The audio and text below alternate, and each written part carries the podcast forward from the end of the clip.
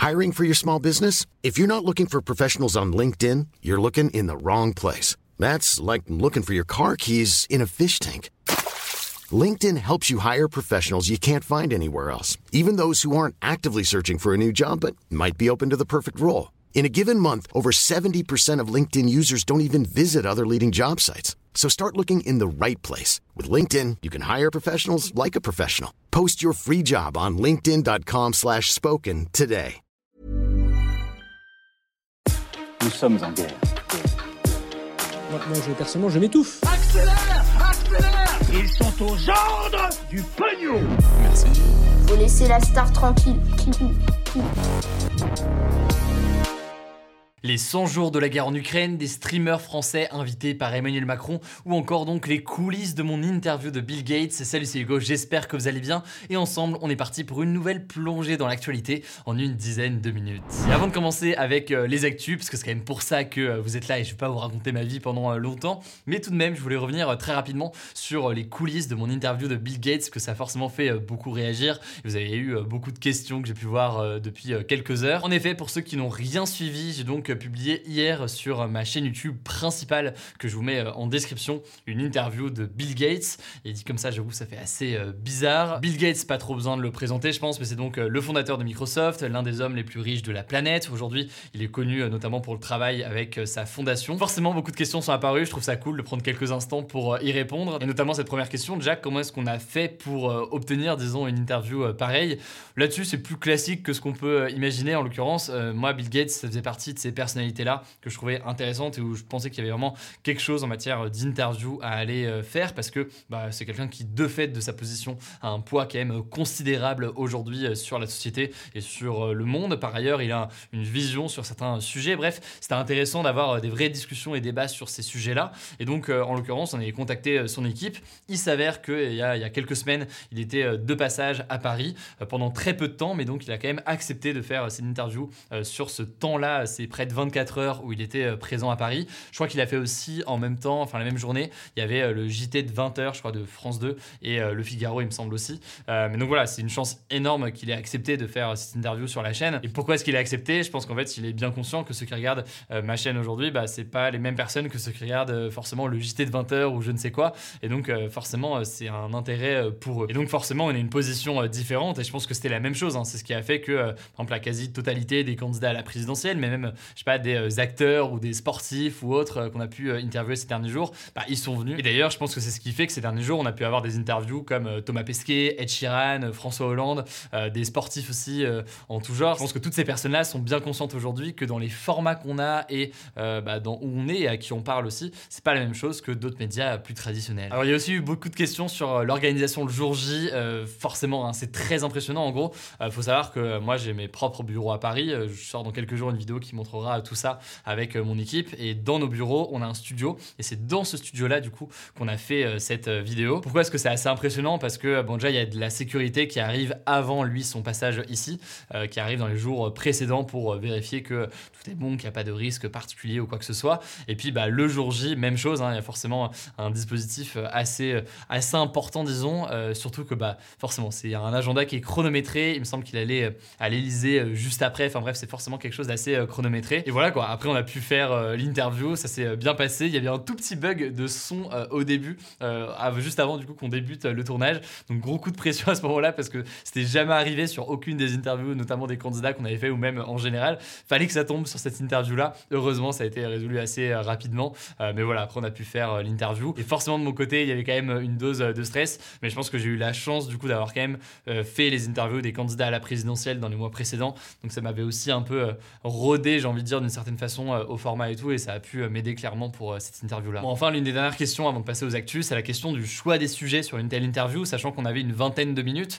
Euh, forcément, voilà, un choix qui est pas facile à faire parce que il y a des sujets que je juge nécessaires. La question de la pandémie, c'est dans l'actualité, ça me semble assez pertinent quand même de la poser parce qu'il s'est beaucoup positionné quand même sur ce sujet-là. Il y a quand même beaucoup de questions à lui poser. Les questions environnementales aussi, je pense que c'est un enjeu qui est absolument majeur et ça valait le coup de pouvoir en parler. Bref, en 20 minutes, on peut pas aborder 50 sujets J'ai aussi fait le choix de ne pas aborder certains sujets, des polémiques notamment ou autres, qui peuvent être des sujets absolument majeurs, mais sur lesquels eh bien, lui avait déjà beaucoup répondu lors de d'autres interviews. Et donc je savais en fait qu'on n'allait pas pouvoir apporter quelque chose de nouveau ou de différent dans les questions et dans les réponses. Il y a aussi certains sujets comme ça que j'ai pas creusé, donc on s'est concentré comme ça, principalement notamment sur les sujets du coup environnementaux et de pandémie, avec parfois quelques frustrations. J'aurais voulu relancer davantage, poser davantage de questions, par exemple sur les enjeux de sobriété euh, qui sont assez, assez essentiels, hein, selon notamment euh, le GIEC, euh, ce qu'on indiquait sur les bandeaux qui s'affichaient à l'écran. Mais voilà, on a essayé de trouver un bon équilibre dessus, forcément imparfait parce que c'est 20 minutes, donc on peut pas aborder tous les sujets,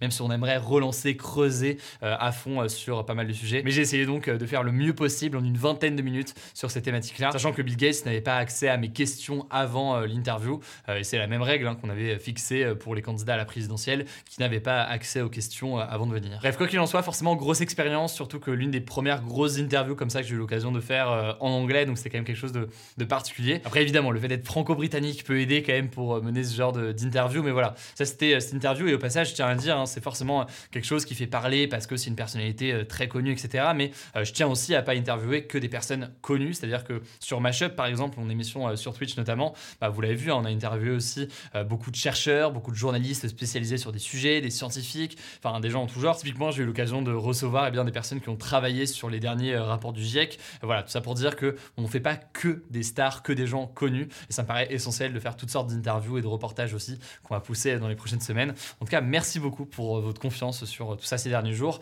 Et pour découvrir donc l'interview face cachée de Bill Gates, eh bien, je vous mets le lien directement en description. Alors, dans l'actualité, il s'est passé énormément de choses cette semaine, mais avant de passer aux actualités en bref, je voulais qu'on se pose sur la situation en Ukraine, puisque ça fait 100 jours exactement que la guerre en Ukraine a commencé. Le 24 février, donc, euh, le président russe Vladimir Poutine annonçait le début d'une opération spéciale en Ukraine, c'est comme ça qu'il l'avait euh, nommé, mais c'était donc une invasion de l'Ukraine. Du coup, on va prendre le temps de faire euh, le point sur où en est cette guerre et qu'est-ce qui pourrait se passer dans les prochaines semaines, en commençant avec cette première question. Déjà d'abord militairement, quelle est la situation en Ukraine? Alors si on se penche sur la carte du pays, aujourd'hui, selon le président ukrainien Volodymyr Zelensky, la Russie contrôle environ 20% du territoire euh, ukrainien, c'est-à-dire euh, principalement des régions à l'est et au sud. L'armée russe contrôle euh, par exemple plus de 90% de la région de Luhansk, selon le ministère de la Défense britannique, mais aussi une partie du Donbass. Par ailleurs, depuis la mi-avril, c'est intéressant de noter que là où au début de l'invasion, eh bien, la Russie était passée par plusieurs côtés, avait notamment tenté de s'attaquer à la capitale, Kiev, eh bien aujourd'hui, les combats eh bien, se sont recentrés donc sur le sud et l'est. Et donc les troupes russes qui étaient présentes aux abords de euh, Kiev euh, sont, euh, sont retirées donc pour se recentrer à l'est de l'Ukraine. Ensuite, il faut savoir que ce conflit a déjà fait énormément de victimes, tant du côté civil, donc les habitants, que militaires. Les Russes ne communiquent pas officiellement hein, sur leur nombre de soldats tués. Officiellement, donc, il n'y avait que 1351 soldats tués le 25 mars, donc ça fait quand même longtemps.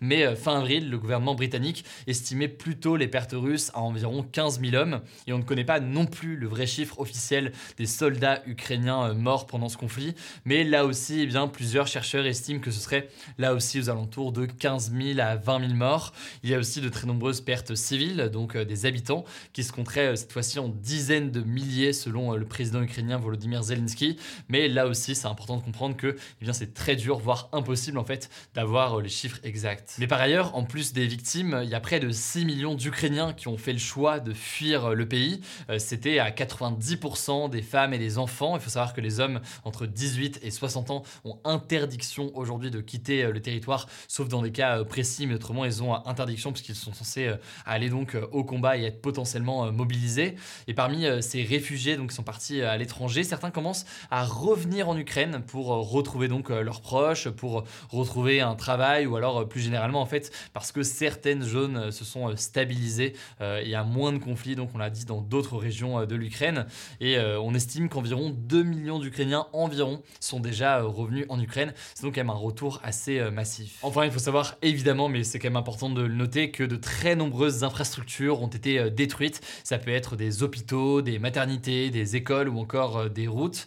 Alors maintenant qu'on a fait le point sur tout ça, quelles sont les issues, les solutions possibles pour ce conflit? Autrement dit, est-ce qu'on sait déjà si quelqu'un va gagner cette guerre? Il faut savoir que les Européens Européens prennent de plus en plus de sanctions, principalement économiques, contre la Russie. Et donc, à terme, cela pourrait peser sur l'économie de la Russie. Par ailleurs, il y a des livraisons d'armes importantes menées par les Occidentaux. Donc, il y a des pays européens. Il y a surtout quand même visiblement aujourd'hui les Américains. Une livraison donc importante d'armes à l'Ukraine. Ça pourrait donner un avantage aux Ukrainiens. Mais en même temps, il est encore trop tôt pour savoir si cet avantage sera décisif ou non. En fait, selon les chercheurs Jean-Pierre Moliny et Carole Grimaud-Potier, eh bien, le conflit se dirige vers une sorte de guerre d'usure. C'est comme ça qu'on l'appelle. C'est-à-dire donc une guerre qui dure pendant longtemps, pendant plusieurs mois, voire plusieurs années pour épuiser, disons, l'adversaire. Et ensuite qui dure eh bien, jusqu'à ce que l'un des deux pays craque et accepte donc de négocier un accord de paix avec la position telle qu'elle est. Mais pour le moment, le truc c'est que ni l'Ukraine ni la Russie ne semblent prêts à céder sur la situation actuelle.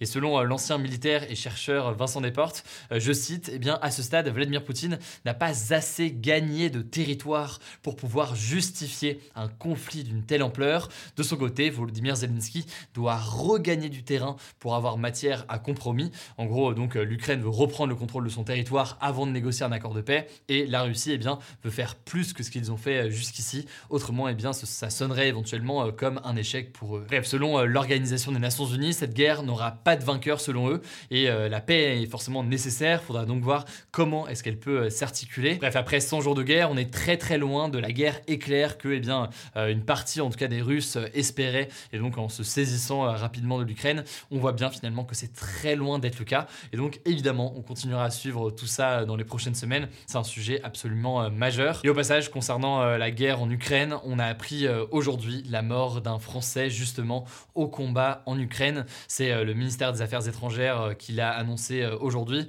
Ce jeune homme en fait avait rejoint la Légion internationale de défense ukrainienne. Donc c'était un volontaire qui était présent pour se battre aux côtés de l'armée ukrainienne contre la Russie.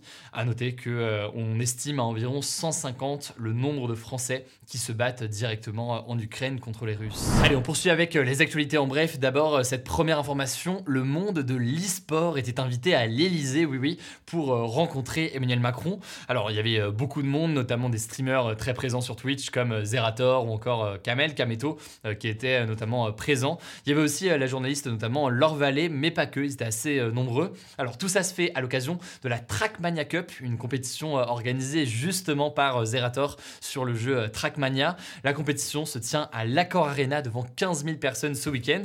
Et visiblement, c'est donc euh, l'occasion pour Emmanuel Macron de réaffirmer son envie de développer euh, les compétitions de jeux vidéo euh, en France, et ce notamment à l'occasion des Jeux Olympiques de 2024 à Bref, c'est donc une rencontre assez inédite, voire insolite de voir ces deux univers comme ça réunis. En tout cas, ça montre bien à quel point l'e-sport prend de la place. Et de mon côté, en tout cas, ça m'assure donc la Trackmania Cup ce week-end. Deuxième actualité, là aussi ce sera très rapide, mais c'est mon côté franco-britannique qui revient à chaque fois. les célébrations du jubilé de platine de la reine Elisabeth II, euh, donc de ses 70 ans de règne, se poursuivent actuellement euh, au Royaume-Uni. La famille royale britannique s'est retrouvée euh, vendredi pour une messe, mais sans la reine, visiblement fatiguée par le premier jour des festivités. En revanche, eh bien, une présence a été très remarquée, c'est celle du prince Harry et de son épouse Meghan, donc Meghan Markle. Il s'agit en fait de leur première apparition publique comme ça, en tout cas au Royaume-Uni depuis leur départ pour la Californie il y a deux ans. Un départ aux États-Unis qui avait été vivement critiqué au Royaume-Uni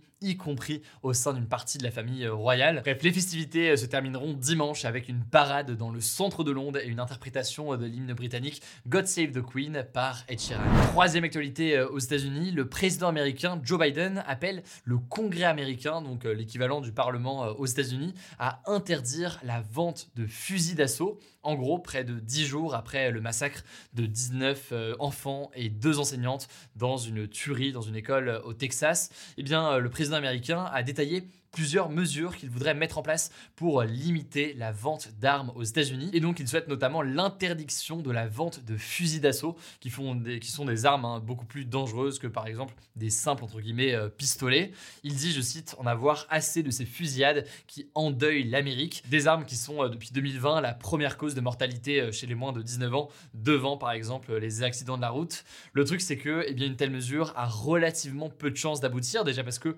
beaucoup d'Américains sont attachés à la liberté de pouvoir posséder des armes. Ensuite, eh bien, les républicains, donc le parti opposé à Joe Biden, est assez opposé à quelconque régulation. Et enfin, eh bien, plus largement, le lobby des armes, et notamment cette organisation qui est la NRA, dont on a parlé euh, il y a quelques jours, est très très puissante aux États-Unis pour défendre le droit à porter des armes. Du coup, eh bien, Joe Biden a dans son discours nuancé aussi sa demande en proposant au moins eh bien, de relever l'âge minimum pour se procurer euh, de telles armes en passant de 18 à 21 ans. Voilà, c'est la fin de ce résumé de l'actualité du jour. Évidemment, pensez à vous abonner pour ne pas rater le suivant, quelle que soit d'ailleurs l'application que vous utilisez euh, pour m'écouter. Rendez-vous aussi sur YouTube ou encore sur Instagram pour d'autres contenus d'actualité exclusifs. Vous le savez, le nom des comptes, c'est Hugo Décrypte. Écoutez, je crois que j'ai tout dit. Prenez soin de vous et on se dit à très vite.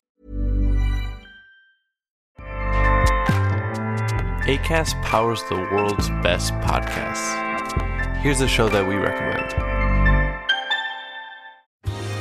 Are you a reality TV junkie? Do you ever think, dang, I wish I had someone to talk to about all the trash TV that I watch? Well, look no further, garbage lover, because Reality Gaze is a podcast for you. Hello, I'm Maddie. And I'm Poodle, and we're the Reality Gaze. We talk about all your favorite unscripted shows like The Golden Bachelor, Love is Blind, and TLC's big, messy behemoth 90 Day Fiancé. And if you're driving to work, folding laundry, or just pretending to listen to your husband talk about sports, just put on the pod, and you've instantly got two gay besties spilling all the tea and reading these people for filth. So come at us, y'all. Find Reality Gaze wherever you listen to podcasts.